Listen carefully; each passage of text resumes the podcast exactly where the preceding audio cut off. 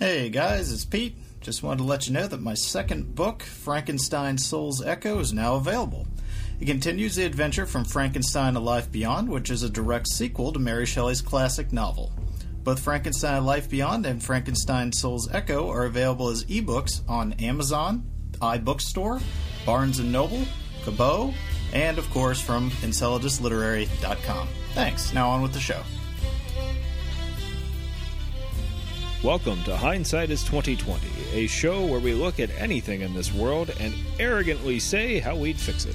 And I can prove it with my usual flawless logic. These two idiots. We give our thoughts on movies and TV shows that should or should not have been. And I'll say, Mr. Aladdin, sir, what will your pleasure be? Let me take your order, jot it down. You ain't never had a friend like me. With your host, Pete. Hi, I'm Daniel Day Lewis. And those of you who've seen Last of the Mohicans know that much of the plot consists of my character Hawkeye running from one place to another, running up hills, running across fields, through rivers, running, running, and more running. How did I get into shape for all this running, you ask? The answer is this The Mohican Master 2000. And Greg. You beat William Munny out of Missouri. Killed women and children. That's right. I've killed women and children. Killed just about everything that walks or crawled at one time or another. And I'm here to kill you, little Bill. For what you did to Ned.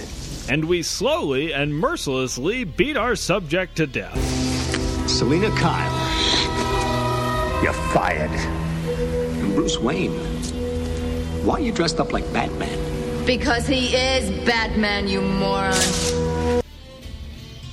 Lethal Weapon 3? Why, that's so ridiculous as to be ridiculous. Why, why? You kidding? 1992 was the year of Wayne's World. Oh, yeah. And pillows over computers. There we go. this is high tech on hindsight 2020, which of course we've already started. I, I got the pillow going. I've got the, I got the keyboard a clicking. And the only, yeah. the only thing left is to talk about 1992. Uh, is that all that's left?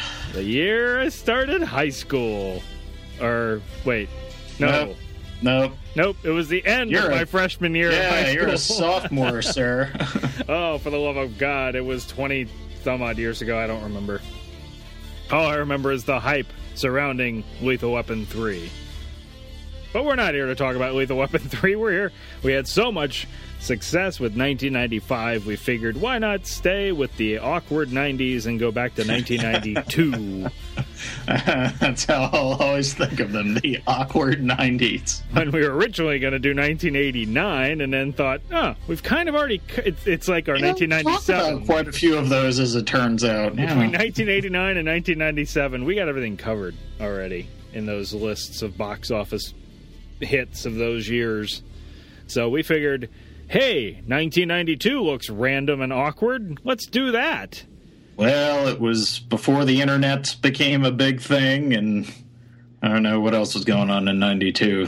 The Gulf War was over. Um, Election of Ross, oh yes, it was an Perot election year. That's president. true. Ross Perot became the incumbent president for some reason. Fuzzy man. That's right.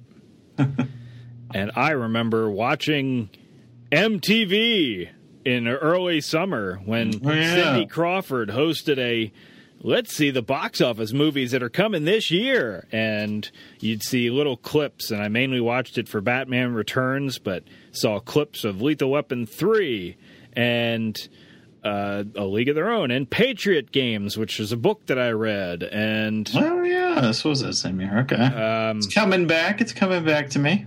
Uh, I think they showed clips of Honey, I Blew Up the Kid, the sequel to Honey, I Shrunk the Kids, and uh, I'm trying to think what else was in the summer.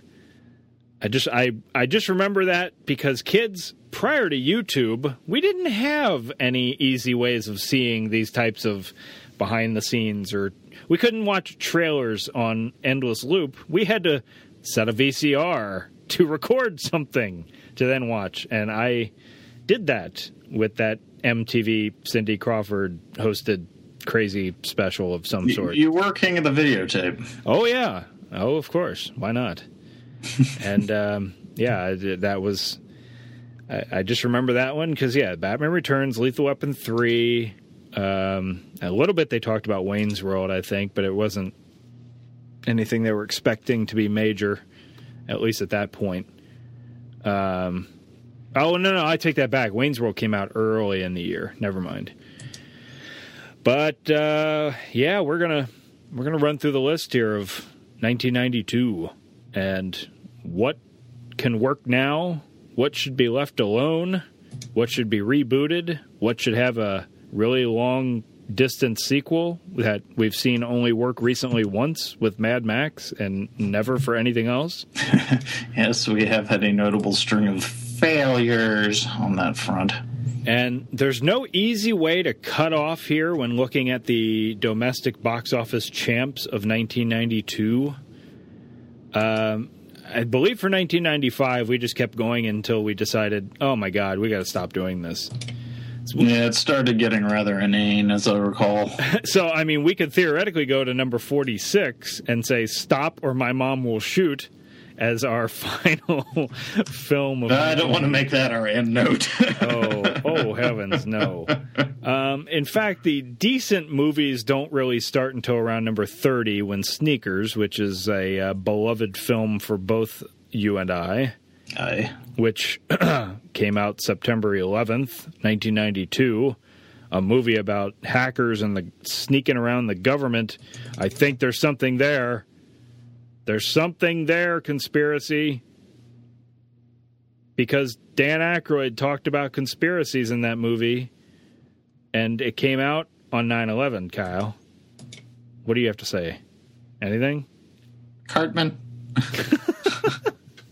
so I say we start with 30 at sneakers because anything below 30 is pretty much garbage. It's pretty much something that How Did This Get Made would handle.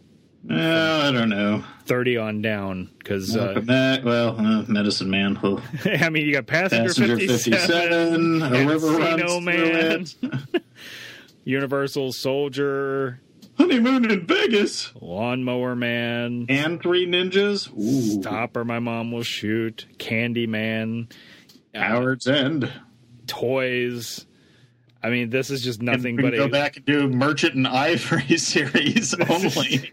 this is just nothing but a list of what how did this get made would make because this is just all garbage. The Mighty Ducks. Uh, oh, uh, yes. Huh. For, fortunately, we have Beethoven at number twenty-six to look forward to. In fact, all the way down to one hundred and Oh God, yeah. Never mind. Just forget it. We started thirty with sneakers because it's just not worth it.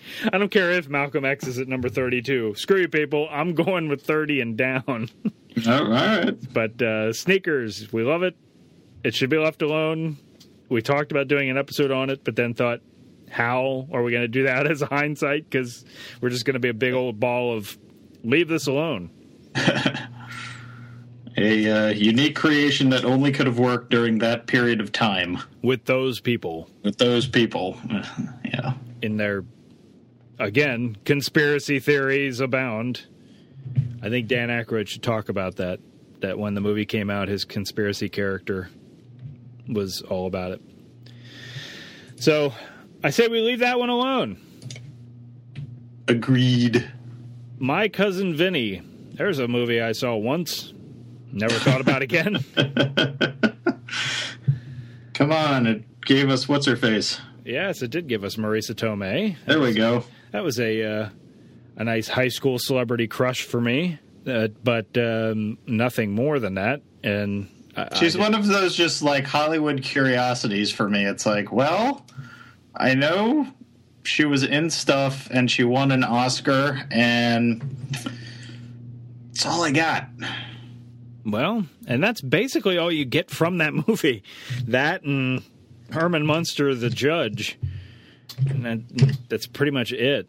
And I'm pretty sure that the basic premise of that movie is something that somebody at Fox right now is going, you know what we could redo now is My Cousin Vinny.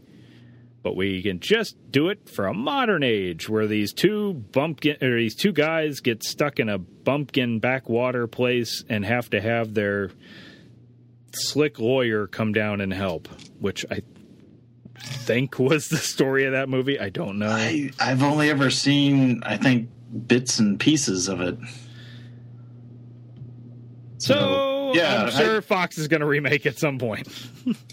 it's just too too generic of an idea for them to leave. All right, well let's let's try this then. With our limited knowledge, who would we recast? Oh, jeez. Well, Joe pa- Joe Pesci ain't around anymore, so. Um. Oh man, uh, I don't know who's doing that Joe Pesci thing. That slick New Yorker person who has to go to a country bumpkin. I mean, I could almost see it instead of being like a slick New Yorker. I could be it more see it now more like a suave British speaking guy, like a Colin Firth or something. Some uppity type guy who has to come down and learn how to live with the country bumpkins while he's being a lawyer to his cousins. So we'd rename it My Cousin Vincent. Sure. My cousin Sir Vincent. Yeah, I leave that one on the on the on the floor though. I, I wouldn't bother. But Alien Three, we've always got to have an Alien movie going because for some reason, Uh, it's been a while since uh, we had a straight up alien movie. You gotta go back to what? The year of 1997, I believe. but no, but that universe is just always around because you have the Predator versus Alien movies. You Uh, had let's not talk about Prometheus. that. Let's not talk about that. Uh, that's you cannot talk about it if you want to, but they do exist. One thing is for certain: they do exist, and so that means that for some reason, this little movie in 1979 has just spawned this universe that Fox continues to mine for some reason, and I personally don't Called- understand it's it. called money. I under yeah, I understand that. Uh, let's just get that out of the way. We are f- flat out looking at a list that has millions of dollars on e- next to each one of these films. Oh yeah. Uh, I'm talking about. I just don't understand how p- beyond part two, maybe part three, how that is a continuing endless story. Well, I think you kind of ran into a problem by the time you got to number three. Um, and that's part of the reason that you ended up with what you ended up with because I think there was a lot of contention about, well, what do we do with this now? Because when the original Alien was conceived, you know, totally different era of filmmaking. They weren't thinking, well, gosh, we got to turn this thing into a franchise and keep cranking these puppies out. Uh, they were kind of surprised by how much it caught fire, and uh, it took years to develop the second one. And then Fox wanted to turn around and crank out number three as quickly as possible, and uh, for various reasons, it took longer than they wanted to get the third one out. The third one was met with uh, rather mixed reviews, and still to this day is somewhat controversial. So, But it, it's famous because it's early Fincher. Uh, might be the earliest as far as like a mass film goes.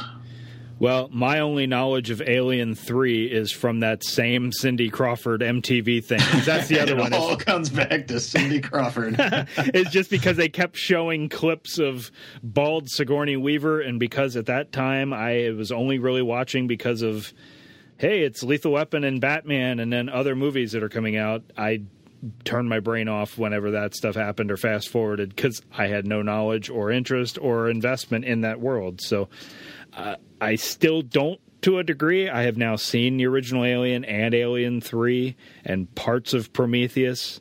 I and listened to all the podcasts about the movies, but as far as anything new in the Alien universe, I I'm not sold on how that's still a universe to be continual new movies. I mean, I the idea behind Prometheus was good as far as what you could do with something, but uh, from what I understand, the execution's not. But um, I just I don't know how it continues to be a thing. That in 2015 is still a thing from 1992 being a part three, and we're still talking about more movies in that universe. How? it's just it's an alien who gets on a ship. I mean, yay! Get him or something. Well, they did just announce they are going to be doing a new one of these. I forget who uh, who's helming this one. I have no idea. That is an excellent question. One left to Google. Uh, let me look it up here. And yeah, the new Alien movie is untitled for Neil Blomkamp. That's right. Okay. So. Well, the interesting thing about all of the Alien movies is they've always had different directors, and every director has brought something kind of different to uh, the project and to the universe and the aesthetic of the thing. So, but after part 2 mm-hmm. have any of them really been good? I would say that Alien 3 is, from a filmmaking standpoint, a good film. It's not necessarily a good alien film. And I kind of feel that way about number 4 as well. It's like, well, there's some interesting ideas here, but I'm not totally taken with where the story goes in the direction, but I wasn't, you know, helming the project, so so what you're saying is, is that number three was a good movie, not Alien. Number four was okay, but not Alien. So basically, Alien is just this weird name that seems like it just keeps getting dragged. You've got well, you've got like basic elements, like any sequel stuff. You got basic elements that you're looking to get kind of thrown in there. I don't think. In a lot of ways, they've ever been able. The only person who's ever been able to kind of expand or shake uh, the mold of the original a little bit was uh, Cameron with number two. I think Fincher was more interested in working with different kind of cinematic techniques and storytelling techniques and that type of thing and he didn't have a big investment in the characters or what had come before so he's just kind of like oh, we can just kill off these people and then go do this thing and whatever. Um, and that's where the schism comes for a lot of fans is just literally how the thing gets rolling and uh, the basic setup for it.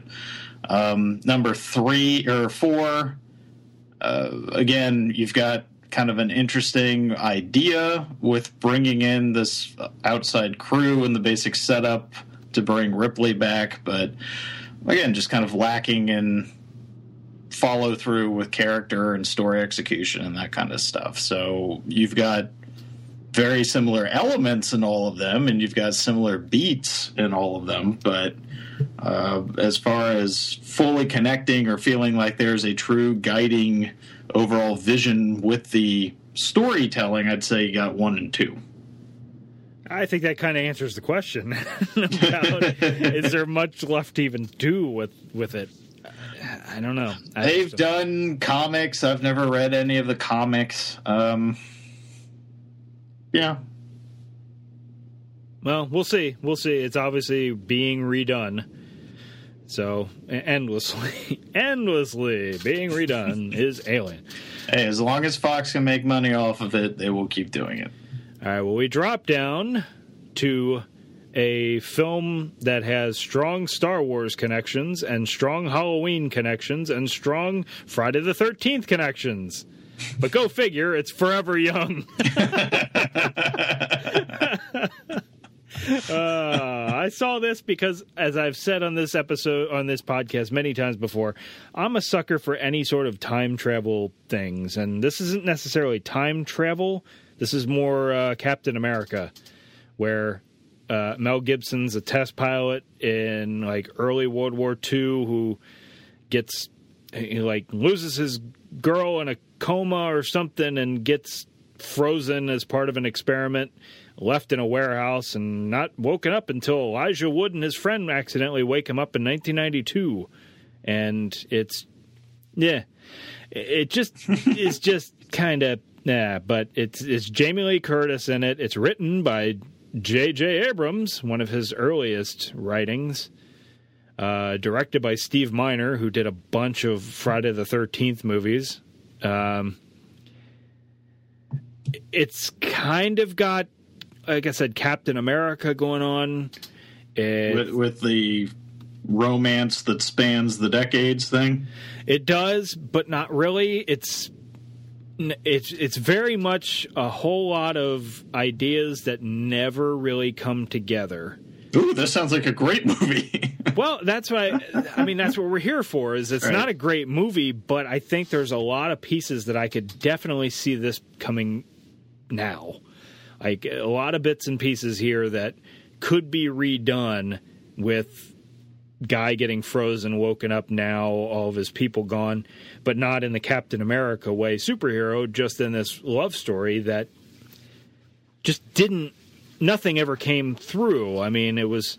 Was it like the chemistry between the actors or the general storytelling? I've never seen it, so it was just just the storytelling just kind of didn't go anywhere. It was you'd think, okay, well, Jamie Lee Curtis is a single mom, and her son brings Mel Gibson home, and Mel Gibson in the heat of being Mel Gibson. So, oh yeah, well, nope, nothing happens there, and um, and then boy, it seems like some time has passed. You look a little bit different. Well, see ya. And then Mel Gibson goes to the army to talk. Uh, oh wait, this was off the books, and he's crazy. Get him off here, and he's a fish out of water, but. We don't ever really deal with being a fish out of it. He's got a Elijah Wood, who's a little kid, and he's his friend. Hey, that's cute, but uh, no, and it's romantic. No, it's not really romantic. And then he sees his person who was in a coma, his fiance from like 1939, now older in 1992, and uh, it just was a whole lot of nothing. it was just a whole lot of there's an idea, didn't do anything. There's an idea, didn't do, these, do anything it may be the superhero connection. I don't know. Do these movies kind of work when little kids become involved? I'm like going back to Superman Returns and going, well, as you were talking, it just uh, that might be the reason why it is just because. I mean, Elijah Wood was still years away from Lord of the Rings, so he was still an annoying. That's like a baby. His Back to the Future 2 cameo was better acting than what he did in this movie. So it was pretty just all around blah, but the idea is something that could certainly be redone now. I absolutely wholeheartedly see well, Chris Pratt is an action star, but let's make him a romantic lead. And here we go. And boobity boo. and actually have some sort of romantic chemistry with the single mom or something that he's there with, and not just, hey, look, it's Jamie Lee Curtis and Mel Gibson talking at a table. And, and I guess it was like, well, they're not going to do the standard trope thing where they get together, but I mean, it was just like instantaneous. Oh, these two are not going to get together. When you'd think you there would be some reason that they should, or maybe hinting towards it, and it was just it was very awkward movie. I'd be fine if it was a straight up romance, and for once, it's like the military like realizes they screwed up and they don't want to like off the guy or make him sound like he's crazy or like or he his, like his friend like actually still wants to just help him. Or he brings like a full lawsuit against the military yeah I, something yeah. I, break out of that mold. It's it's fine. It's uh, like, well, okay, shit happens. How do you deal with it? Oh, and there's a romance going on here too. Ooh. Yeah. Yeah, that'd be fine. It's it's certainly something that could be brought back. Uh, uh-huh. The next one on the list, never saw any of them. Beethoven. No, I, you, I don't even remember how many there ended up being. Like five. Oh, I know as I'm looking right at you, Beethoven. You break my heart. Take that, booby. Uh, in fact, there's our sound clip for the head. As Ben Stiller shows, Bobby. the, the, the, dog, the dog stole my chair. Uh, yeah, I I don't know if we've really got much to say other than well, these films happened and they were popular at the time. There's Big Saint Bernard running around causing havoc stuff for Charles Grodin. Yay! Hey. And scene. Okay. Uh, unlawful entry. Uh, Kurt Russell. Uh, Ray Liotta. Madeline Stowe. Very, very, very early 90s movie. yeah. like, it's dark and noirish and dramatic for some reason. God, how many of these, like, pseudo stalker movies did we Yeah, get in that era? There was so many. Like, he's. I'm Michael Keaton. I'm in Pacific Heights. I, I'm a crazy stalker guy. crazy stalker guy. In man. fact, I think there's another one we're going to get to on this list somewhere, uh, or did we already pass it? Um, uh, oh God, it's escaping my escaping my head here. Actually, I'm scrolling through the list. I saw another one. Consenting adults was basically the same goddamn thing. It's here's a couple, and then they have to face off against somebody who's crazy. Uh, Final analysis had Kim Basinger and Alec Baldwin in it, and and Bill Pullman, and one of them was crazy psycho, and after them stalkerish, and what? Oh, single white female. There you go. Um, where it's crazy stalkerish person. Yeah, that is so early '90s. What is that? And why? Thank God it's uh, No, gone. was there, was there a lot go? of that kind of stuff going on in the media? Was that like the Hallmark film of the week thing spilling over into the cinema? I I don't know. I, I'm just so I, curious. there were so many of those. I don't know if that was an outgrowth from Silence of the Lambs. I, I no, because Silence of the Lambs was like a serial killer thing. I just wonder what was in the Well, yeah, air. but I mean, most most of these people were being hunted down by serial killers. I don't know. I guess you had like serial killers in the eighties, but uh, Well, they weren't really serial killers, though. They were just these like really creepy, bad people who never left him alone for some reason. In fact, we saw. I saw. a I was gonna say there was a new we one. see a trailer for that. yeah, with Joel Fury Edgerton. Yeah, it was a new movie with Joel Edgerton where he's just like this creepy stalker guy, and I'm just like, I, what is that genre? and it's so weird. And I couldn't I couldn't stop laughing uh, at the name of it. It's like Gordo or whatever is the character he's playing. I was just like going back to Beethoven. It's like uh, when Jason Bateman is saying that, it just sounds like he's admonishing the family dog. Gordo, stop digging through the trash. Well, yeah, I mean, the name of the movie is The Gift, but his character's name was Gordo. Yeah, it's just. Ah, I don't understand that. Uh, So, yeah, for unlawful entry, I I can go. I mean, I was gonna say I think we've had a billion sequels to this already. it just didn't make any sense. And uh, Madeline Stowe was hot. That's about as far as I'll go on that one. yeah, it's about as far as I can go. Um, the next one on the list, Death Becomes Her. Zemeckis having fun with his pre-digital technology. Interesting. There's an awful lot of Zemeckis movies that exist because of him having fun with his technology. I mean, if you Back really to the look, Future two and three. yeah, if you really look at the man's uh, film listing and everything, it's like, oh yeah, Christmas Carol. Hmm, yeah. Yeah. Well, Death Becomes Her. I I like it because it was unique.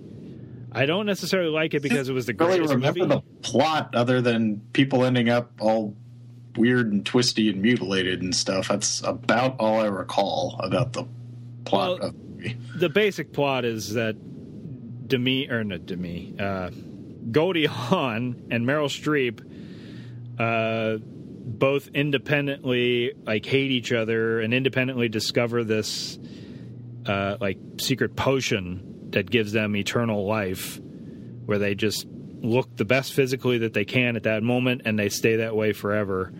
But you know, if they get damaged or hurt or something like that, they have to be patched up. And Bruce Willis is uh, uh, not an embalmer, but a uh, what? What do you, I don't know. Mortician? Mortician, yeah. So it's just kind of this awkward, dark comedy um, about you know those these people who find this potion and that's what i mean it's not the greatest movie but it is a pretty good fun concept which is what zemeckis is usually good coming up with but i think it could be redone or somehow now Would you keep the same tone, or do you think it should be redone as either a straight up comedy or something more serious, or we we can take the unlawful entry plot and throw in black magic, or I don't know. I think you could. I think it straddled the tone nicely, where it was between a comedy and and dark, without with more on the comedy side. I'd see it uh, now. Somebody'd be overbearing and make it like this really dark with hints of comedy, mm. like Blumhouse Productions would get a hold of the thing and turn it into like this super serious jump scare ball kind of thing. And I could see the trailer now. Death becomes her. Yeah, which wouldn't work at all. Mm. Hell, honestly, I could actually see Goldie Hawn and Meryl Streep and Bruce Willis actually getting back together now and actually doing something like a sequel years later since they're supposed to be living forever but they get destroyed so that's how they could show how they age or something uh, i could actually see something now i don't know what the story would be i was gonna say that, that actually sounds more interesting to me than remaking it it's like let's pick back up with these people what's going on yeah it, it could be interesting but uh, speaking of goldie hawn Mm-hmm. We were at House Sitter with Goldie Hawn and Steve Martin, the hey. duo of the century, for some reason, because they did like three movies together in the 90s. Um, well, Steve Martin turned up a lot in movies in the 90s. That he did, Edward. That he did. Uh, House Sitter was a generic blah comedy. well, don't build it up too much. well, you obviously didn't see it. it I sounds didn't like see it, no. it, it was it was just kind of taking advantage of this Goldie Hawn resurgence of the late 80s, early 90s, where she suddenly was like, put her in a comedy, a wacky comedy of some sorts. And Uh, yeah, it. I, the idea could probably be translated into something now modern, but it it wasn't very good. Just plain and simple. It was like Steve Martin's this really successful guy who got divorced, I think, and had a one night stand. I, oh God, I'm blanking on. It. I think he had a one night stand with Goldie Hawn just one time, and then he went back home to New York and had this house in like somewhere in New England, this little cottage that she ended up staying in. And telling all the people in the town that she was married to him, and then when he comes back to the house, uh, she's ingratiated herself so much with everybody that he has to go along with it for some inane, silly comedy reason. So it's what about Bob too? I guess it it, it wasn't very good. house guest who won't leave. Talked about it enough already. I think I've devoted more time than anyone. All right, we'll leave that back in 1992. It's fine. But then there's the Honey I Shrunk the Kid sequel known as Ant Man. We're already doing that now. We can move on. uh, they blew up the kid apparently in '92. They did. They blew him up. Which I'm guessing, since I never saw it, this is where the kid gets tall. If I remember uh, my Cindy Crawford I, MTV show, I think I, that's where the kid gets big. Yes, I, I defer to you on that one. um, you know, I, between Lily Tomlin, the incredibly shrink, incredible shrinking woman, and the run of the Rick Moranis, like tiny things, mm-hmm. all we have is Ant Man. I think we're kind of missing that shrunken world kind of thing. There's a lot you could do with that, and well, and we respect Rick Moranis for retiring and everything like that, and good for him. But we do miss you, Rick. Well, come back for Ghostbusters for some reason. or, or do Little Giants too. That'll bring you back. You hoser. It'd just be fun to see him in something again. Exactly. Well, he did a voice for Bob and Doug McKenzie within the last five years for something. Oh, okay. Eh, who knows? But I do know that Far and Away was a boring, boring, boring movie. I will leave it at that for the one time I saw Far and Away. How about you? Um, uh, this is one that I don't know. It's like I remember liking some bits of the soundtrack and little snippets of the film, but as a whole, yeah, it it lags horribly. Um, there just isn't a whole lot of oomph to it, and you don't. I I think it's kind of hard to connect with the characters, and it's kind of interesting looking at uh, that period of history and immigration and all that kind of stuff. But yeah, as a film itself, yeah, it's kind of a kind of a snooze fest. What is it? It's Tom Cruise and Nicole Kidman at the height of Tom Cruise and Nicole Kidman being something. This is what they did after Days of Thunder, right? And that's that's where they got together. Yeah, this was after that. Yeah, and this is you know Ron Howard uh, up and coming as a director. To, but what was it about? It's all I know is a horrible Irish accent from Tom Cruise and riding on horses. Well, it starts out. Yeah, it starts out in Ireland, and I think he goes to kill her dad, and her dad like owns their family's property or something like that, and he ends up getting into this I think he's supposed to get into a duel with the guy that she's engaged to, who luckily is a dick, um, so that we can root for Tom Cruise. And somehow they both end up over in New York, and we spend a lot, or Boston, or one of those cities, and we spend a lot of time there, and we see them. Uh, getting treated like crap because they're immigrants and they have to kind of try to pull together and you know there's supposed to be this romantic tension underlying everything and they finally end up out in oklahoma um, and that's where everything kind of wraps up. For a land rush or something or... land rush. Yep. you, you know what it says to me? It says this is what all the girls on the night of our prom when we were all at a house together wanted to watch and it's called boring. That's what it is to me and will always be. I just have no interest. It just seems like it was nothing but a piece to put tom cruise and nicole kidman in a movie together. It just doesn't seem like anything worth anything. Well they did try this again with eyes wide shut. Maybe yeah. it just doesn't work to put the two of them together in a movie. Yeah so maybe that's the golden rule. I I I kind of like uh, well, uh, not across the board. Uh, like I said, it, it's kind of an interesting period of history and everything. I think you could do it more interesting than they did it, and definitely shorter than they did it. I think they were really striving for epic. Uh, with this movie, and again, it's it's competently shot. There's some good production values to it and everything like that, but just it's kind of a kind of a kind of a boring movie. Yeah, yeah. yeah. but hey, we can go on to Man Wiener now with the crying game. and uh, what it's really only known for, and I never saw it, is the infamous Man Wiener scene at the end.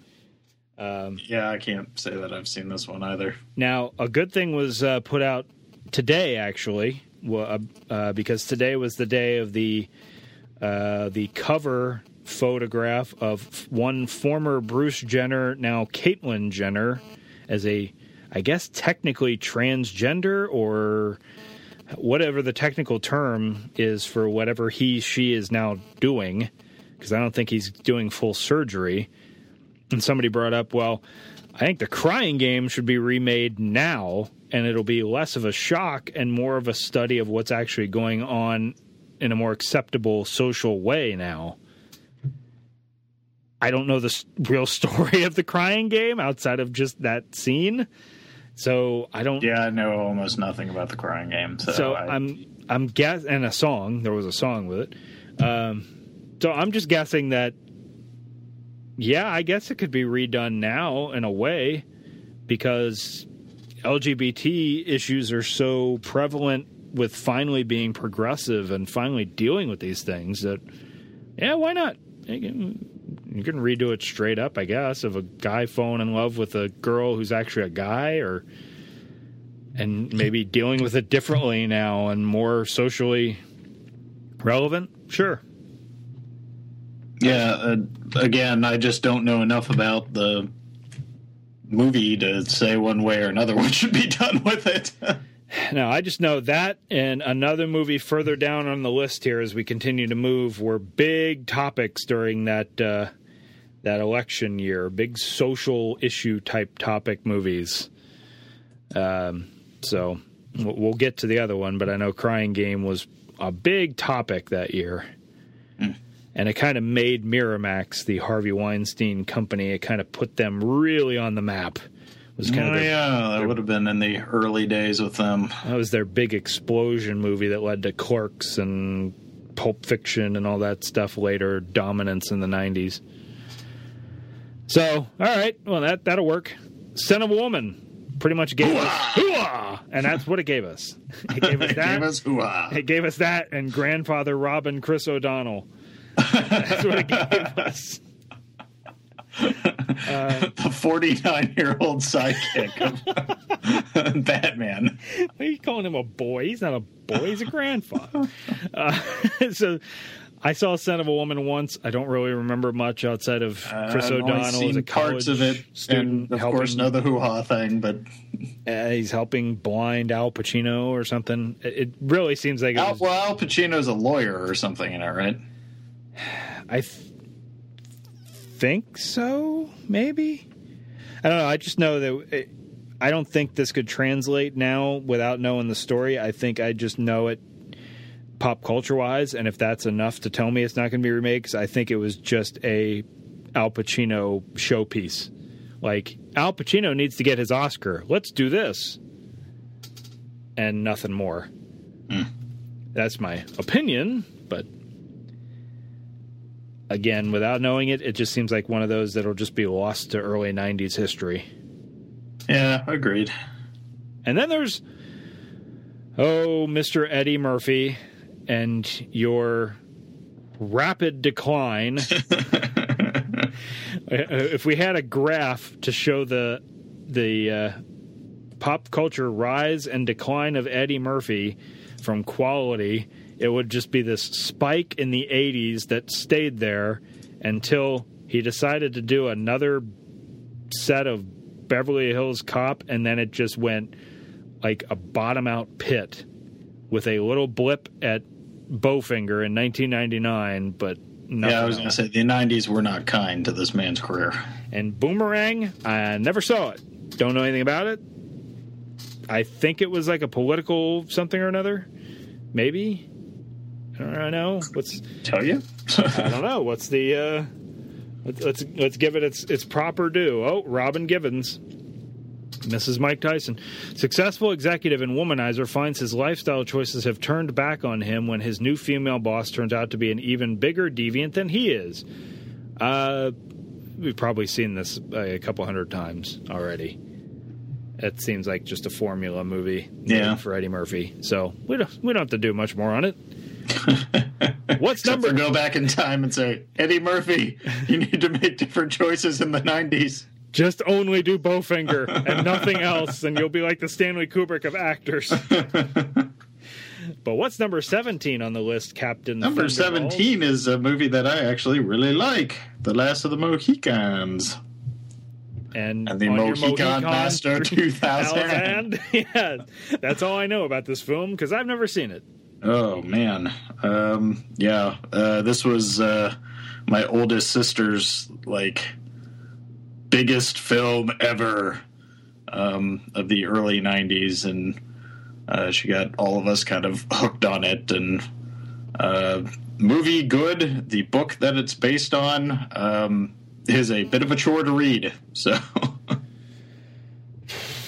So, is it something to be redone, or Daniel Day Lewis put such a stamp on it? Actually, it was a re it was a uh, redone version. There was an earlier version of it made, and I want to say like the 1930s.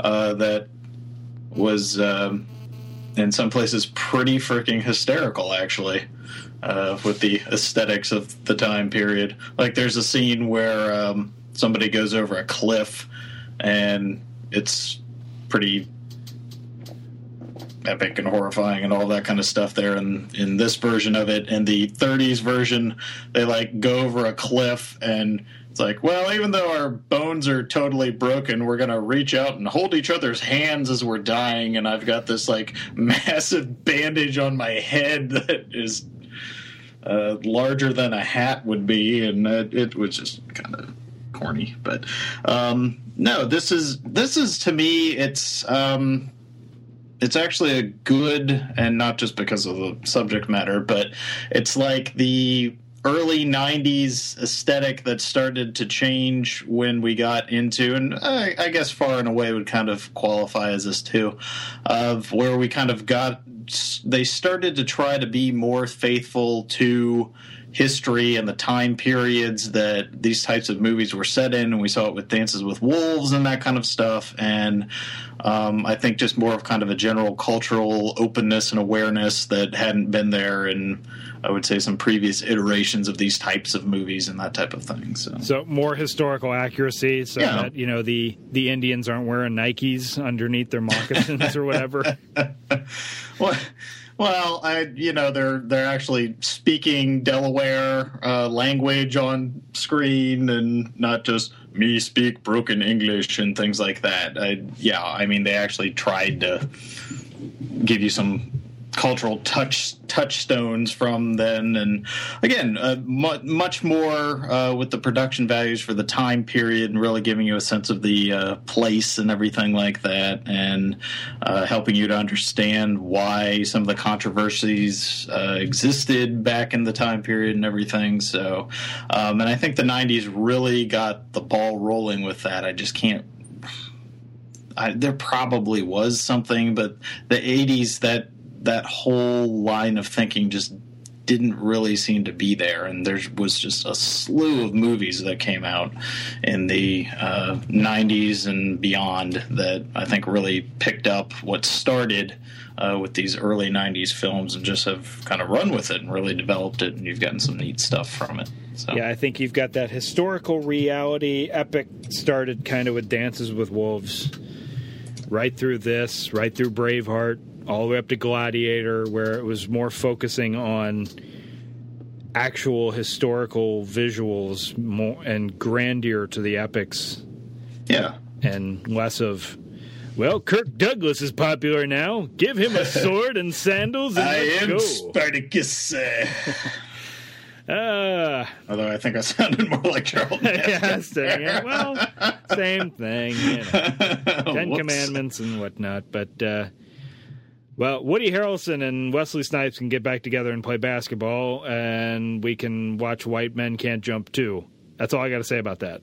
Oh, Spike had two movies this year. Um, what?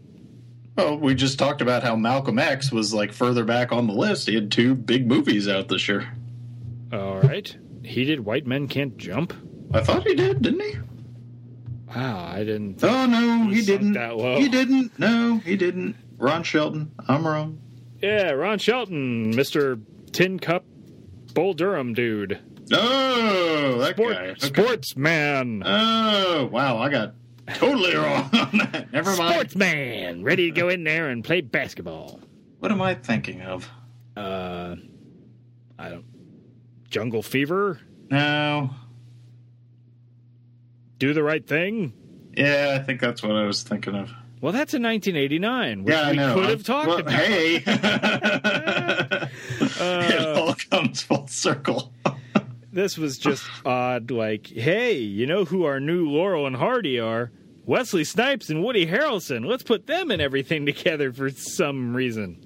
Did they do a couple movies together? Yeah, they did this. They did Money Train, and I think there was another one that they did.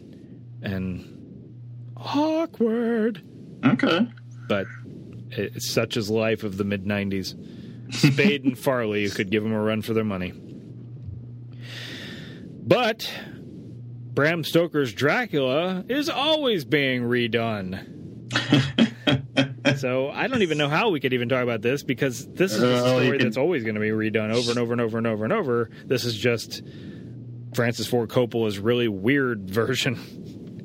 Mm, it's uh, you. You had this pseudo movement, I'll call it, to try to redo some of the horror classics a little bit more faithful, or supposedly faithful, uh, to the works that they were based off of. So you got like this. You got uh, Kenneth Branagh's Frankenstein movie a couple of years later, and uh, you had what that god awful Mary Reilly, Dr. Jekyll, Mr. Hyde story and that kind of thing. And yeah, they would kind of get so far into adopting the source material and then go, you know what? Just screw it. Let's just do this thing now.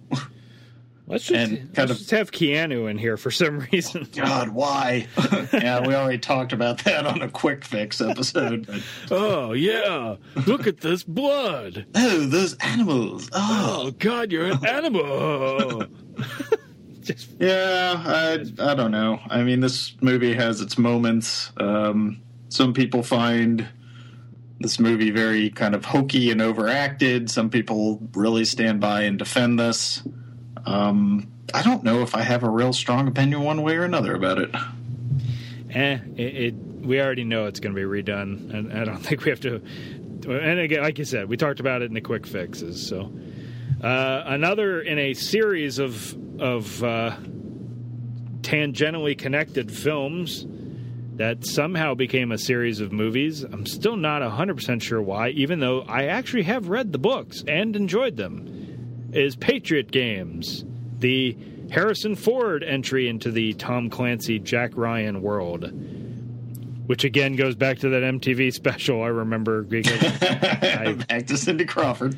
well, I I will only point that out just because again I watched that so much because again kids we didn't have YouTube and I just remember that I didn't read a whole lot of huge novels when I was a kid. I, I, read a lot, but it wasn't a lot of like really big books. And I remember I read Patriot Games before this movie came out, and so that's why I had some interest in it. And so I was more interested in it from that standpoint of, oh, they did that differently. Oh, that's really different. That I don't think I ever really got to enjoy or seriously properly critique the movie because I was still fairly young and heavily comparing it to the book more than what was actually put on screen. So it could be a really great movie. I always just kind of thought it was a meh kind of. Uh, I like this one better than what was the other one that Harrison Ford was in? Clear and Present Danger. There you go. I like this one better than that one. Plus, uh, this was the first movie that introduced me to Sean Bean and yep. Samuel L. Jackson. Oh, that's right. Did you yeah. forget to pay your electric bill, Kath? oh, Samuel L. Jackson. well, here's a uh, well, and it also had Darth Vader and Han Solo talking hey, to each other. That's true. That's true. With a potential Princess Leia as his wife, Anne Archer. um, I don't know. Do you think that the Jack they keep trying to get the Jack Ryan series back mm-hmm. and to make it something? Now, number one, Tom Clancy's dead uh, passed too soon. So there's going to be no more. He's just going to become this brand name in perpetuity. Uh, I hate to say it, but I think he already kind of had. Well, I just wonder are they going to push until the Jack Ryan series becomes something more than here's a Ben Affleck version, here's a Chris Pine version, here's nothing's ever coming of it. Is it has it been passed by because of Jason Bourne? Or is this going to be something that could actually turn into like a long term Bond series to the where not just talking here about the series, but the actual individual movie, do you think The Hunt for Red October could be redone kind of like, well, they're dipping back into some other things they've already sort of done on the Bond series? Or is the Jack Ryan series just, it, it just isn't going to be what the studios want it to be? All right, a couple of thoughts on this. I think if you have you ever seen the BBC Sherlock series? Nope. Okay. That series is like each season uh, is three episodes long. Um, each episode is like 90 minutes or so. And they will literally take from the massive pantheon of uh, Sir Arthur Conan Doyle stories, and they will take elements from uh, several different stories and just kind of blend them and incorporate them in different ways and just kind of riff off of the existing stories and kind of put their own spin on it and use those elements how they will. I think you could actually get away with doing something like that with the Jack Ryan character and do it more as a television series rather than films. I don't see this character coming back to the big screen successfully. Yeah, I think they, I think they thought they were going to start a franchise with Affleck, and honestly, I kind of the sum of all fears is not bad. I frankly, with seeing all the Jack Ryan movies minus the Chris Pine one, I haven't seen. I would say that Hunt for October is a clear number one, but I'd I'd probably put uh, Affleck's version in there above the two Harrison Ford versions. I just I just thought it was a better movie, and I really think that Paramount thought they were starting a franchise there because they they they tweaked that book a little bit for Affleck to make it kind of a Jack Ryan prequel, kind of a, a Batman Begins for Jack Ryan, if you will, but still using the story from the book, just de aging him, and he just meets his wife and all these things. Because I really think they thought. I thought those elements were fine. It was it was really the back half of the movie where I just thought it became kind of aimless and just started dragging.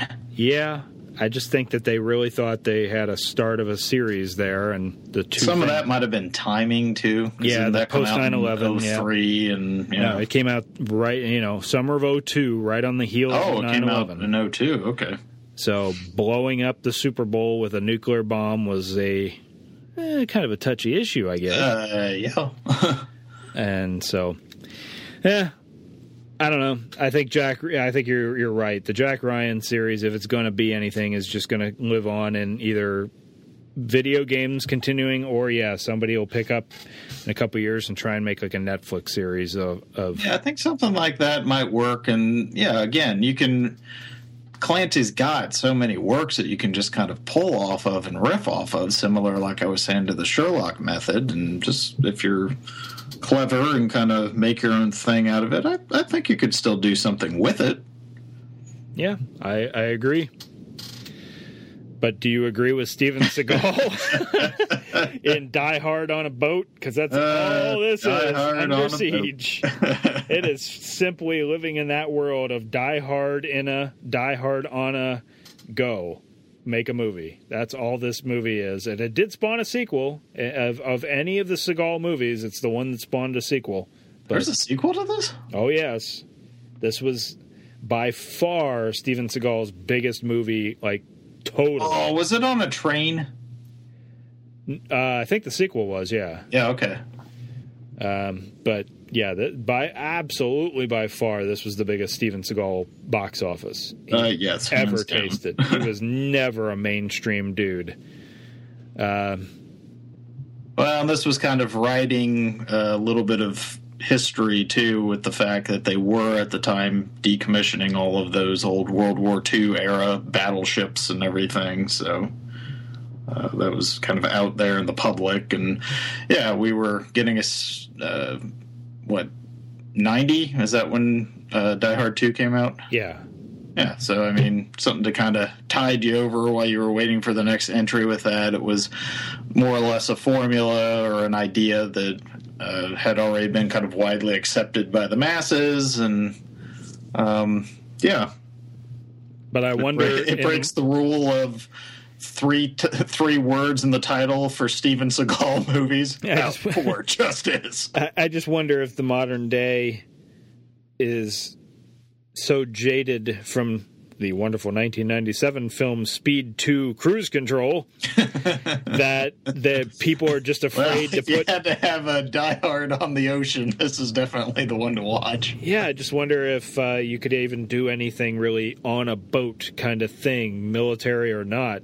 After Speed 2, because you know a couple years after this was Crimson Tide, and you were singing its praises during our 1995 show. Hmm. So, I just wonder. Yeah, but there weren't terrorists trying to take over the boat. True, but there really aren't many on a boat things right now. Mm. I mean, not really. Uh, you know, I don't know. We went through this. I was going to say we went through this strange era where they kept trying to set set uh, horror movies on boats. So like that virus and ghost ship and But those are all like 15, deep 16, blue sea or whatever. That's like 17, 18 years ago. I Yeah. don't think there's anything modern that just are not. They don't go near boats, apparently. Beginning of Captain America Winter Soldier. There you go. That's the closest we're going to get to Under Siege is taking the boat. I, I, it's just a product of its time. Yeah. So, The Hand Rocks Cradle, another one. Wow. it's just a Buena Vista out of nowhere. I just remember this one because this was the early infancy of me starting to follow box office stuff besides just the movies themselves. And I remember all the talk. I got my subscription in Entertainment Weekly, and it was like The Hand that Rocks the Cradle is this little movie that could.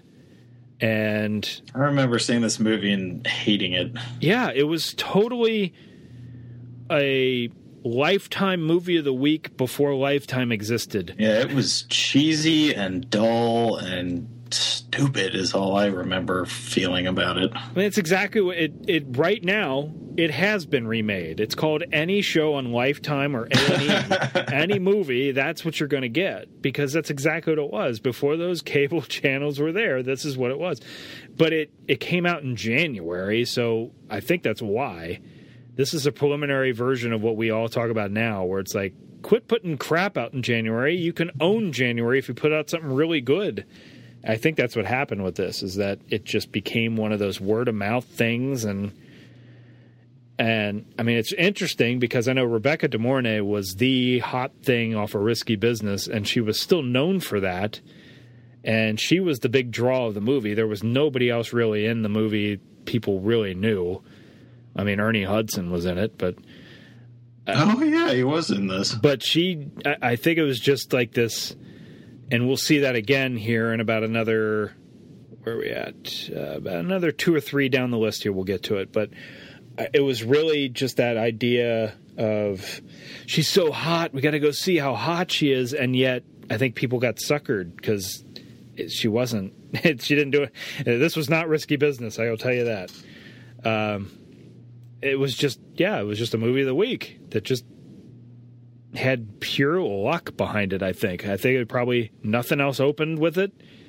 It got a decent word of mouth, and for about two or three weeks, it had like a Fifty Shades of Grey moment where everyone's got to go see it, and then it just disappears into history until we drag it up in 2015. The hand that rocks the cradle of boredom. Yep. So let's move on to the Best Picture winner of that year, Yeah. Unforgiven at number eleven. The Dark movie. the Clint Eastwood is playing Clint Eastwood's characters grown up or something like an amalgam of all of his old Western characters, but now in modern. What happened to all those guys? And it's Pretty much. really a good idea, really a good damn movie. Really, I think not Unforgiven couldn't be done now, but I think that idea, if we all we, we talked about at nauseum before, of you know, there's a shelf life on sequels. Like you can't wait 20 years and do Dumb and Dumber 2. You can't wait 10 years and do Anchorman 2. You can wait 30 years apparently and do a Mad Max, but I mean that wasn't really a story as much as just like he's just there for a different story. I think that Clint Eastwood set a template that I can't think of anything right now that would use it, but they should. Not just in westerns, but anybody else. I mean, I think I guess Stallone is sort of trying to do this a little bit if you really expand out of the box thinking like I am with the Expendables. If does that make sense or did I lose you? No, I'm, rolling with you. Keep going. I mean, it's that general idea of you take somebody like Stallone or Schwarzenegger who they were all of these different characters in different movies, but they were all basically the same damn thing.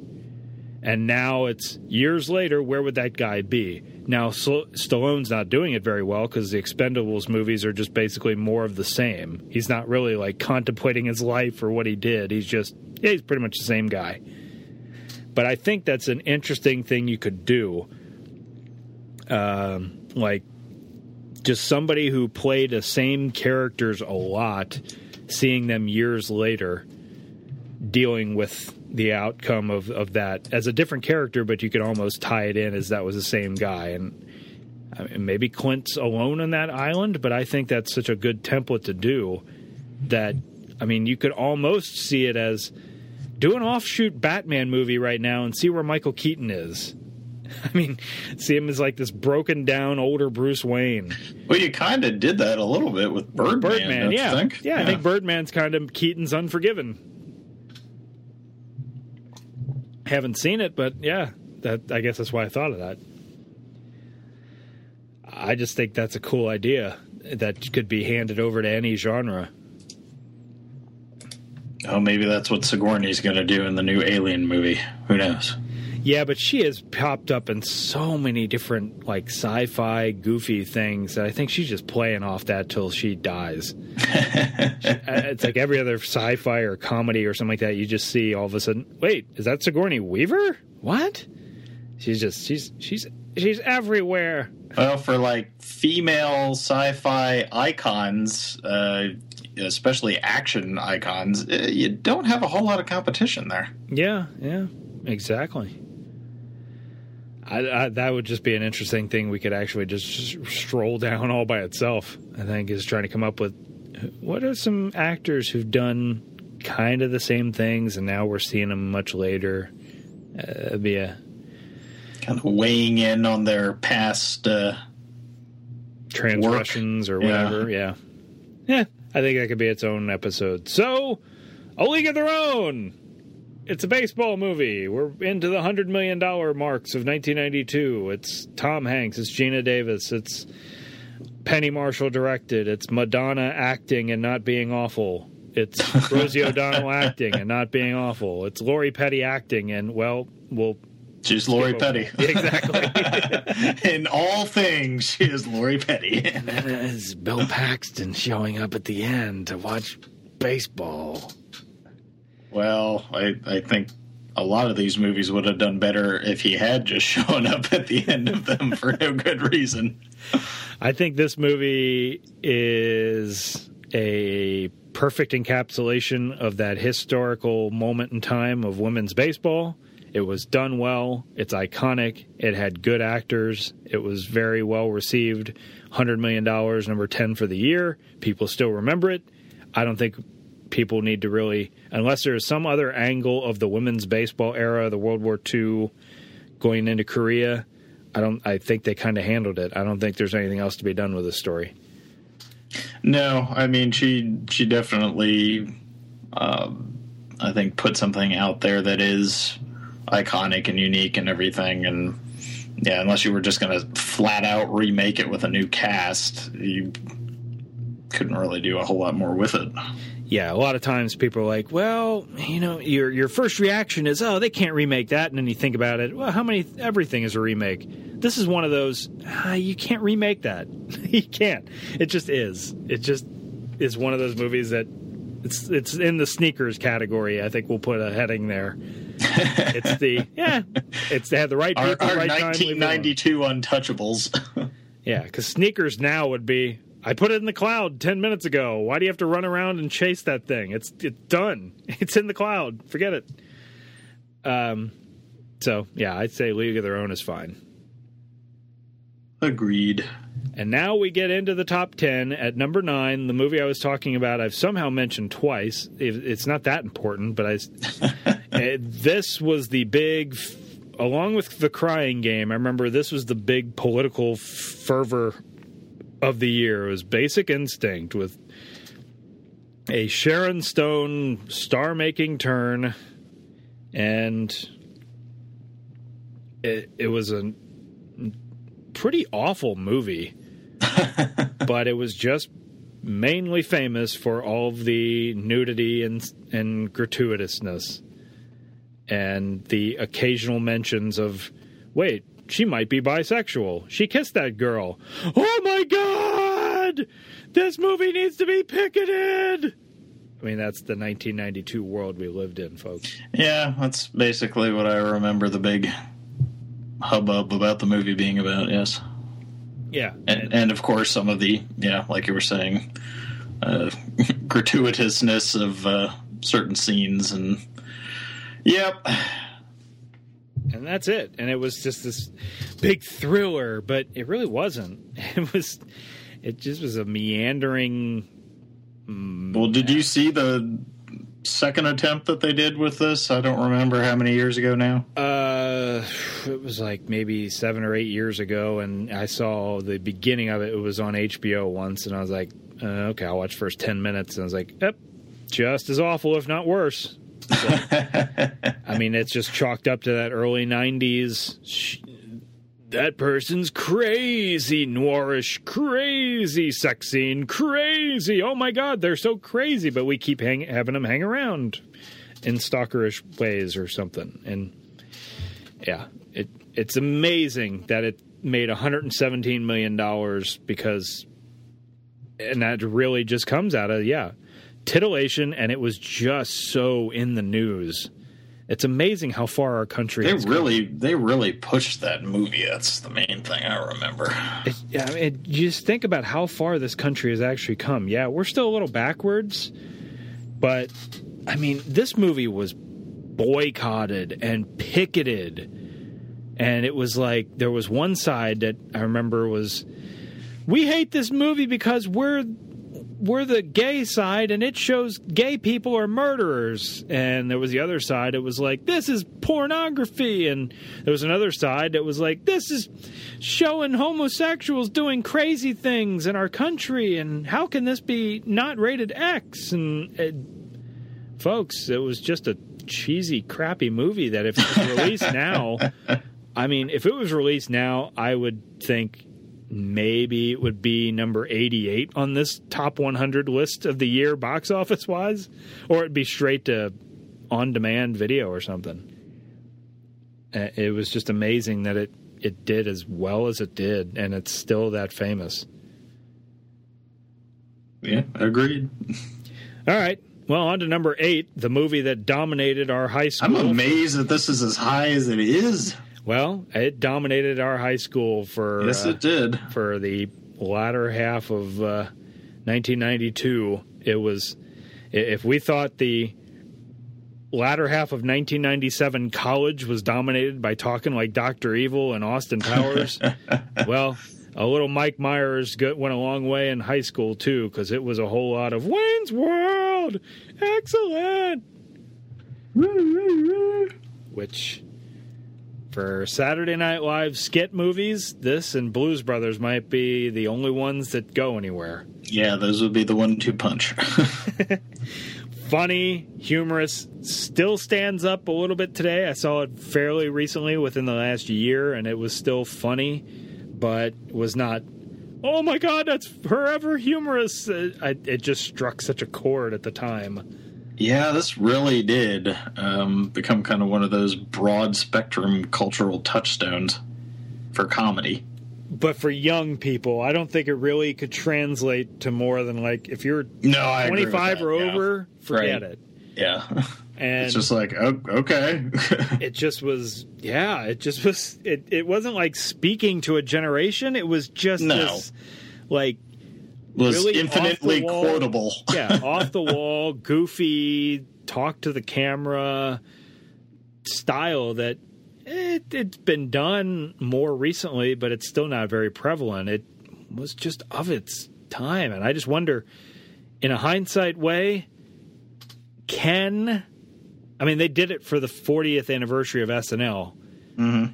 and they were still uh, probably about the funniest skit in that whole three-hour special was Mike Myers and Dana Carvey doing Wayne's World again. Could they or should they attempt another movie, or would they just be better off every once in a while, like Spinal Tap, showing up on TV for five minutes and go away?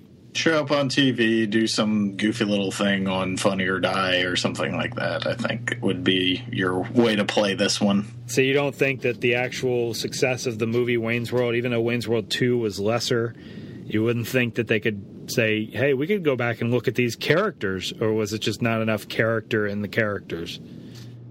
I don't think there's enough characters in the characters. Um, you I, uh, you're gonna you're gonna get into one of two things with this. It's either to be things haven't worked out the way that they had hoped that they worked out, and we're kind of doing pseudo midlife crisis with Garth and Wayne, um, or we're dealing with a bunch of relationship issue stuff with them, uh, or we're looking to pass the torch on whatever that torch would be for Wayne's World. But well, I honestly, as I as you were just starting to talk about it, uh, my first thought was, "Oh God, it's Dumb and Dumber two again."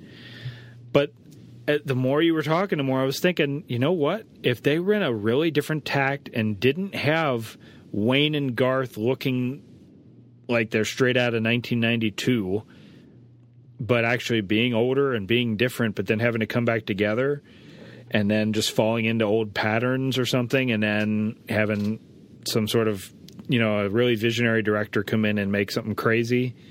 I can almost see a new Wayne's World working today.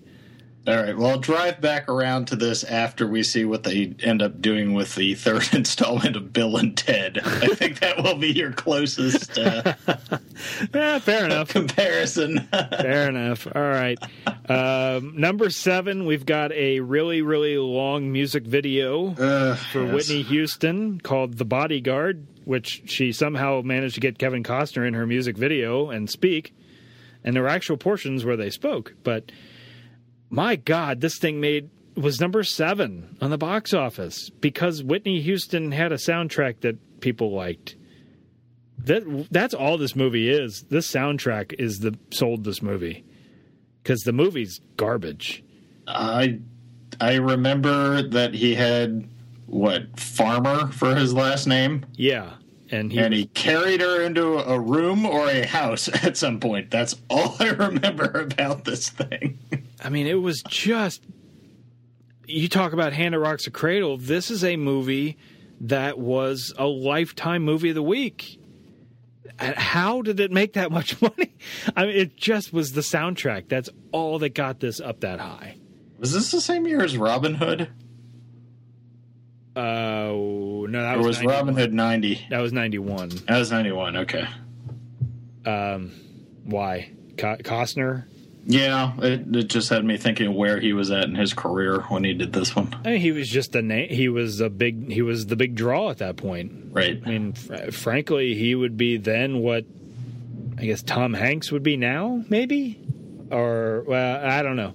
He, yeah, kind of different levels, but kind of the same idea of the everyman character. He was he was actor, on the yeah. well. I'm thinking more just in the business side. He was an A list at 1990. Oh yeah, yeah, absolute. He was top five actors to go to for studios at that point. But yeah, it's just it's a movie of the week. It's it's Hand in Rocks to Cradle again. It's just it's another. Oh, okay. It's a superstar who needs this old bodyguard, and they have a love affair while they he saves her from a stalker, and that's okay. All right. Boring. Is there any potential for a remake or a redux of this? I think that I've heard it talked about, and I think that's because it's such a basic story that I could see it be redone, but it would be it would have to be so different from that one because again, that one is really only famous because it's the soundtrack, it's the music. That is the only reason it's that famous. Uh, so it and with Whitney Houston not around anymore, it's it would be basically the Footloose remake all over again. Mm. You just have to you'd have to find new music and new young people to try and do it. I've heard people who say the new Footloose movie was okay. I guess if you do that, you I make totally forgot that they redid that. I mean, if you do a modern retelling, retake on it, where you have new music, you have new young hot actors or whatever that are in it, and do the same basic story, but you can't possibly have the lead actress is a superstar singer again because uh, then it's just a waste of time. I mean, you change it up a little bit to where it's just this actress, or you know, maybe the actress isn't as nice as Whitney Houston was. Maybe she's a little more vapid. Uh, I don't know. Oh, do they do they need to be a pop singer? Well, not, uh, she was an actress in the movie who could sing. That was her big thing. Is Oh, that, all right. Well, I was reading the description, and it just says bodyguard to a pop singer. well, she was. A, it was basically Whitney Houston playing Whitney Houston. Gotcha. She was basically up for an Oscar, so she was up for an Oscar while she was a singer. So it was. Gotcha. Gotcha. She was just playing herself. Okay. which you just couldn't do. If you're going to remake it, it would just have to be either straight up a pop singer or straight up a actress or something like that. Yeah. Or hell, even change it up and we live in this world now and make it like a bodyguard to a Kardashian or, or just something that's more prevalent now. And I, yeah, I don't know. I, that's enough to talk about the bodyguard. What about what about Sister Act? And it's it's something. It was a comedy starring Whitney Goldberg. Yes. She's crazy mafia who goes to hide out at a convent and befriends the convent and nuns and becomes a nun herself to sing for some reason. Sing right into a sequel or two. Eh? Eh? Yep. I mean, uh, that. I'm sure that this is on somebody's desk to be remade right now. Hey, can we remake Sister Act and have a cameo by Whoopi Goldberg? I, I'm. I can see it happening. The wheels are churning. Is this a Disney product? Yeah, Buena Yeah. Vista. Yeah. Okay. Yeah, it'll get remade. Oh yeah. oh yeah. Yep. So, a few good men. Oh, Tom Cruise back again. Yep. Jack Nicholson. This is uh, a turning point for the Kevin Bacon game. This and JFK are the main reasons why people can win at the Kevin Bacon game. um, it's Aaron Sorkin's first thing he ever wrote. It's Rob Reiner directing. It's pretty fantastic movie. Play I was in in high school. Yep. in a very minor role. still holds up today is a really good movie but it is basically like you said it is just i mean he wrote it as a play they turned it into a movie so um, i think you could do something like it i think there are lots of different movies that come out now that deal with military courts in one way shape or form that are all producers going our movie is it, see it's like a few good men but different I think Yeah, I think the thing that makes this one stand apart, honestly, is just the cast. really is. I mean, it's a decent enough story, but it's just performance based. Mm-hmm. It elevates even Kevin Pollak to a decent level as an actor, Mm-hmm. uh, and Demi Moore and the height of her powers. Talk about Kevin Costner. This was Demi Moore skyrocketing. Yeah, I was gonna say I don't remember her going up a lot higher after this period. I mean, she did Disclosure after this, and then G.I. Jane, I think, was the peak of Uh, somewhere her. in there. That was the peak of her box office. That was the peak of like her, she's going to make $20 million a picture kind of thing. And then it was like, oh, wait, no, she's not very good. Sorry. Let's, let's back that off a little bit. All right, we're within the top five now. Dun dun dun dun dun dun dun dun dun. Number four. Lethal Weapon 3! they added Rene Russo. They kept Joe Pesci around for some For reason. some reason, It's more wacky hijinks. uh, wacky would be correct on this one. This is pure formula here. Th- This movie was nothing but let's add a new character. Hey, let's give Mel Gibson a new love interest who's just as kick ass as him. And he's still crazy. Murtaugh's Gonna doing retire. stuff Murtaugh's gonna retire again. again.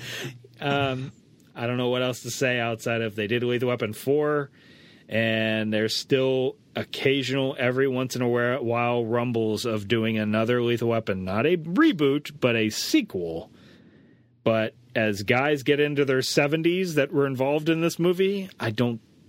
I I All right. I don't see it. I, I see another 10 years before we get an actual Lethal Weapon number one reboot, like Yeah. a remake. Here's your basic problem. Uh, Murtaugh would be retired. Yes. oh, and so would Riggs. uh, yes. I. Yeah. It, so unless they got brought in by somebody else who's like. Who was Chris Rock? What was his character's name in the fourth one? Butters. Yeah. Unless Butters came in and said, I need you guys' help on a case. It's like, I don't know what else you could do. Yeah, because they they wrapped up everyone. Yeah. Every movie wrapped up the bad guys, so it's not like you could have Hans Gruber's brother in Die Hard Three. Right. You you can't do that because they already did that in Lethal Weapon Two. They had the guy who ran Riggs' wife off the road. Diplomatic immunity. And he killed him. so I, there's nobody left. You can't go back and say, well, what if they brought this guy back for revenge? No. These guys shot everyone. They even made peace with Joe Pesci by the end of the fourth movie. So. Yeah, I, they wrapped there's, it up. There's so. nothing to go back. Yeah. Yeah, the only thing I can see is doing a flat out let's take Shane Black's golden screenplay of the original one and let's do a complete remake of it. I don't know day. if that would play totally today or not. You could make it play by having the cop crazy with the veteran cop and and his wife was killed. I could see a full blown remake of Lethal Weapon. Easily. You say you say ten years. I, I think more like fifteen to twenty. No, I especially when you're seeing stuff like uh, Footloose getting remade or whatever, or they're talking about doing a Beverly Hills Cop remake. I think that the story is so easily adjusted to any time period. Oh, I agree. You could you could do it. I just think that this is one of those ones that is probably better left to sit on the shelf for a while longer. Okay, it's better left to sit on the shelf a while longer, but we're here to talk about whether or not it is what could happen. And I'm saying that it doesn't need a whole bunch of sequels unless it's like this humongous hit like the first one, but I very Warner Brothers is a studio and search of a tent pole. So yeah, I very easily could see somebody in the next five years saying, you know what we need to do is a remake of Lethal Weapon and updating it modern day. And the same bare bones are there, and make a new villain or whatever. But you've got the older cop who's close to retirement. You've got the live wire cop that when we find out he's actually suicidal because his wife was killed get a little bit more into the backstory maybe of Riggs and why his wife was killed. It was, uh, you know, it was somebody that he was targeting in his police work, and he's got to exact revenge. Basically, combine Lethal Weapon one and two into stories, and I, I could very easily see that as a remake now. Hmm.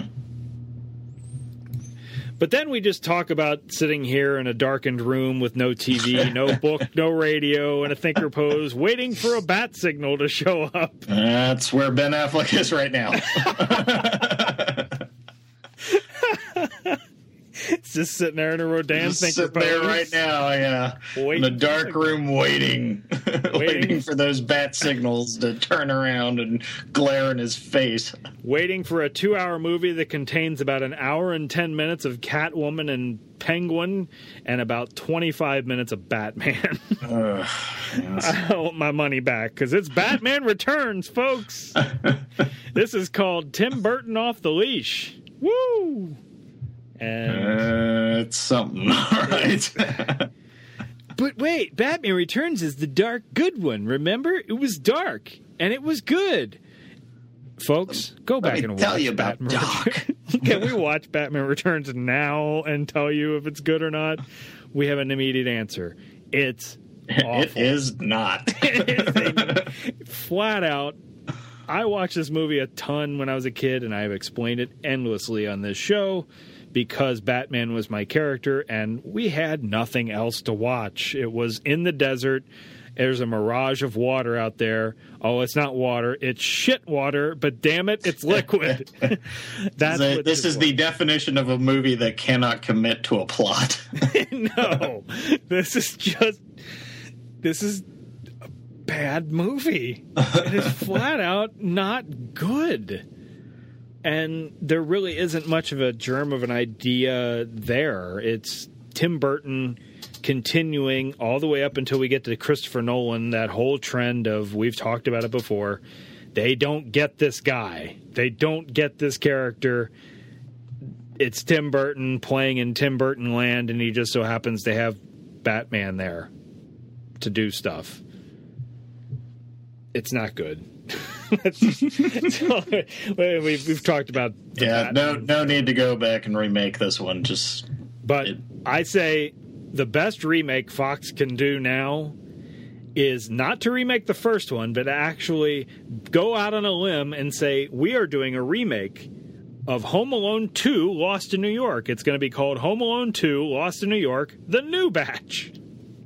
I think you should do Home Alone 2 Lost in Gotham and combine Batman Returns with the but Home you gotta Alone bring plot. Keaton there in his Birdman outfit against the modern day Macaulay Culkin. I think that's what should happen. And then Joe Pesci shows up with his haircut from Lethal Weapon 3 to fight alongside Daniel Stern. Oh, wait, no, did Daniel Stern die? Did Why he? am I thinking that he died? Whoops. I don't know. I don't want to. Uh, I don't know. I've already made some pretty bad flubs. I don't, I don't want to be. I don't want to be the uh, the the jackass here when and jump on. Nope, he's still alive. Okay, I, for well, some you- some reason, something was kicking at me saying that he died, but maybe not. Sorry, Daniel Maybe you're thinking of Jack Palance. Uh, uh, well, I hope he's dead because he would be about 140 right now. So you were thinking Daniel Stern, Curly's Gold, Batman '89. All right. Home Alone was a juggernaut. We both can't figure out why, except that, well, it was just a quirky comedy that came out at Christmas and all Ah, good for the people love family. movies with kids. It was all good for the family, and it was just this huge blockbuster when nothing else was out, apparently, in 1990 Christmas time. That and Ghost. So, Home Alone 2, Lost in New York, was number two of the domestic box office of 1992. Is this just simply because the first one was so popular? Or like you said, this was just sailing. Did this come out around Christmas again? Probably. Yeah, November 20th that year. Mm-hmm. So just name alone, apparently people were really stupid. Hey, that's got a good name. Let's go there repeatedly. But I don't hear many people talking about it. Well, Home Alone 2 was better than the first. I, I- How many of those movies did they end up making? Um, I think there was a third one direct to video Oh, okay. without Macaulay Culkin. uh, man. Home Alone. that movie by itself. Can it be remade now? Oh yeah, you could still do something like that. I mean, that was my god. That was like the hallmark of how many '80s movies kid outthinks adults. But would it work now? Oh, as far as somebody, I don't. Um, you'd probably again, for whatever reason, have to have a darker tone um, going into it or whatever. But no, I think you could still do something like this. Because, quite frankly, it was Would borderline it, would it Stooges. make this much money? No. well, I mean, the first movie was basically Three Stooges. It was, Oh yeah, no, agreed. and how they married that tone between this light comedy and sweet light family comedy with essentially Three Stooges. I don't understand how they married that, and then made a sequel that made almost as much goddamn money. And It's like watching a John Hughes film. Wait, because it was a Hughes film. I, I mean, it's directed by Christopher Columbus, who did the first two Harry Potters, which are in that same light, airy, everybody's happy, kids rule tone. I don't know if you could do it now. I don't see how you could do it now and not be just a direct to video Disney Channel movie. I don't see how you could put that in the theaters right now and make money. Hmm. I'm mm. sure some executives sitting there going, "We got this Home Alone money. We got to cash in on." I don't know. I think again, you you make it on the cheap. You put it out again around the holidays or something like that. I, I think they could make money off of it still if you really wanted to I just wonder what the conflict would be because you couldn't do it again with we got two bumbling burglars here. We'll see this time it's Kevin who forgets his kids home alone. Oh, sure. And they're twins for some reason. And I'm just wondering what the conflict would be without having burglars, bumbling burglars coming in. I mean, but there has to be some sort of conflict with the kids alone. well see the kids the kids today they could be all computer savvy, right? And they could figure out, well, this is how we have to get to where mom and dad are, and it's about their journey. Okay, we can stop talking about this now because I don't know. I'm not gonna, I'm not going to write it. no, it's just just let's just number one. number one, Aladdin, the heart of the Disney rebirth of the early '90s, and somebody said, "Can you do a, since Disney's doing nothing but live action versions of all their movies? Can they do a live action Aladdin right now?" Mm-hmm. And a lot of people, and I'm kind of on that boat, say, I don't think you can because Robin Williams' stamp on this movie is what made it $217 million worth, I think. Absolutely. I think without the Robin Williams genie, you've got a. This movie's probably sitting down around where Wayne's World is, maybe number eight, number nine. But I think it's that alchemy that really just put it completely over the top and made it a movie that I haven't seen in a long time, but I think if I watched it now, I'd still like it. I'd still enjoy it. So I I don't think they can do a live action of this, and I don't think you bother. I think this goes quote unquote in that Disney vault where where all good films go in the, lo- in the Disney lockbox. Into the Disney lockbox. I don't know. What are your thoughts on Aladdin? Um, again, a product of its time, and yes, it owes everything to Robin Williams. So Now, you that's not to say you can't do something based on the story of Aladdin and the magical lamp, because that's like a really old, timeless story. Sure. But I don't think Disney can do a live action version of this cartoon like they're doing with everything else, like Cinderella or Maleficent, or uh, they're doing Beauty and the Beast live action right now. And you know they're gearing up saying, oh, we just got to get further and further away from the time when Robin Williams died so that we can jump in and do it. And But if we wanted to go full 90s here, didn't um, Shaquille O'Neal have some kind of genie movie? Maybe we could plug him in. Shazam. or no, it wasn't Shazam because that's the, the uh, DC hero. Um, Kazam or Kazam, that's There you it. go. How could we forget the golden child that is Kazam? so see, you just put Kazam in with the basic Aladdin plot. Just put Shaq in there as the complete and utter opposite of Robin Williams. Yeah, let's go on your magic carpet. That sounds That's good. great. That's pretty great with that lamp. I'll grant you a wish. I'm a genie. Are you sure you want to ri- wish for that? That's his big turn right there. big dramatic music. He's always You trying to just talk people out of like horrible wishes. You sure you want to wish for that? Are you sure you want to wish for that? Oh, good God. All right. That's 1992. I don't know what else we can do. We're an hour and a half now of talking about 1992.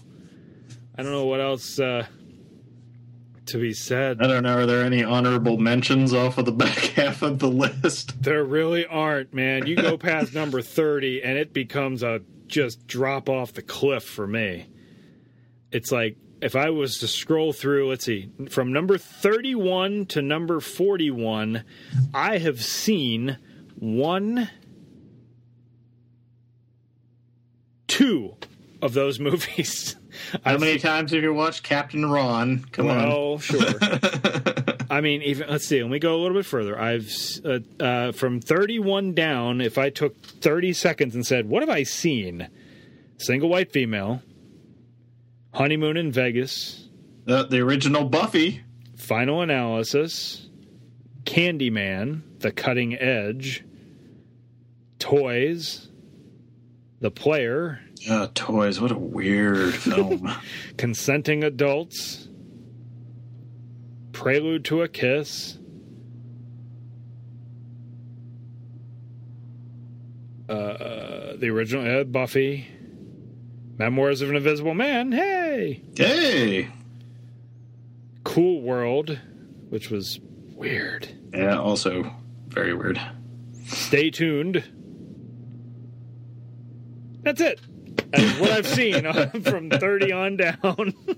Well, yeah, you get onto the third page here, and woo. That is some just guys. No, wait, I found one. Noises off, all the way at 148. Oh, I I've just actually went to, seen that. I just went to 100, and that's far enough. Because guys, this is garbage. 30 down is just garbage. Not like uh, You didn't like John Goodman as the Babe? No. no. It's just, uh, in fact, from 30 down, I would say Memoirs of an Invisible Man and Stay Tuned would be fitting into the guilty pleasure like uh, category. Because neither one of them is very good, but I saw each of them more than once back in VHS days. And that's it. Rest of it is awful. That might that, that uh, I don't know what whatever year we do next, it'll be interesting to see if there's anything that has as steep a drop off after number thirty as this 1992, because that's horrible. Well, some years are kind of like that. It's either well, we got it's feast or famine for like half the year type of setup. But stop, or my mom will shoot. Talk about quality. Uh, well, we have the Avatar prequel at number 51. Okay. Fern Gully, The Last Rainforest. Oh, right. oh, man. All right. I'd say that's enough for 1992. Yeah, let's put it back in the bin here. Only Bill Clinton remembers 1992 as fondly as we just have for the last hour and a half. I sure do. Right. It's coming back, buddy. It's the beginning of my dominance. and I still not going anywhere. I'm moving back in. hey, everybody, here I come again. You can just call me co-president. I am the first gentleman of the United States. I think that's a good ender.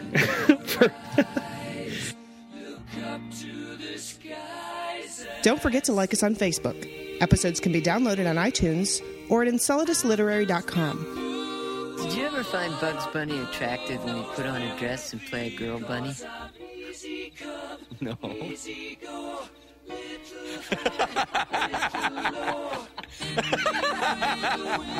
no. Neither did I. Opinions expressed on this podcast are those of the individual hosts and may not reflect those of Enceladus Literary. Okay, but ah!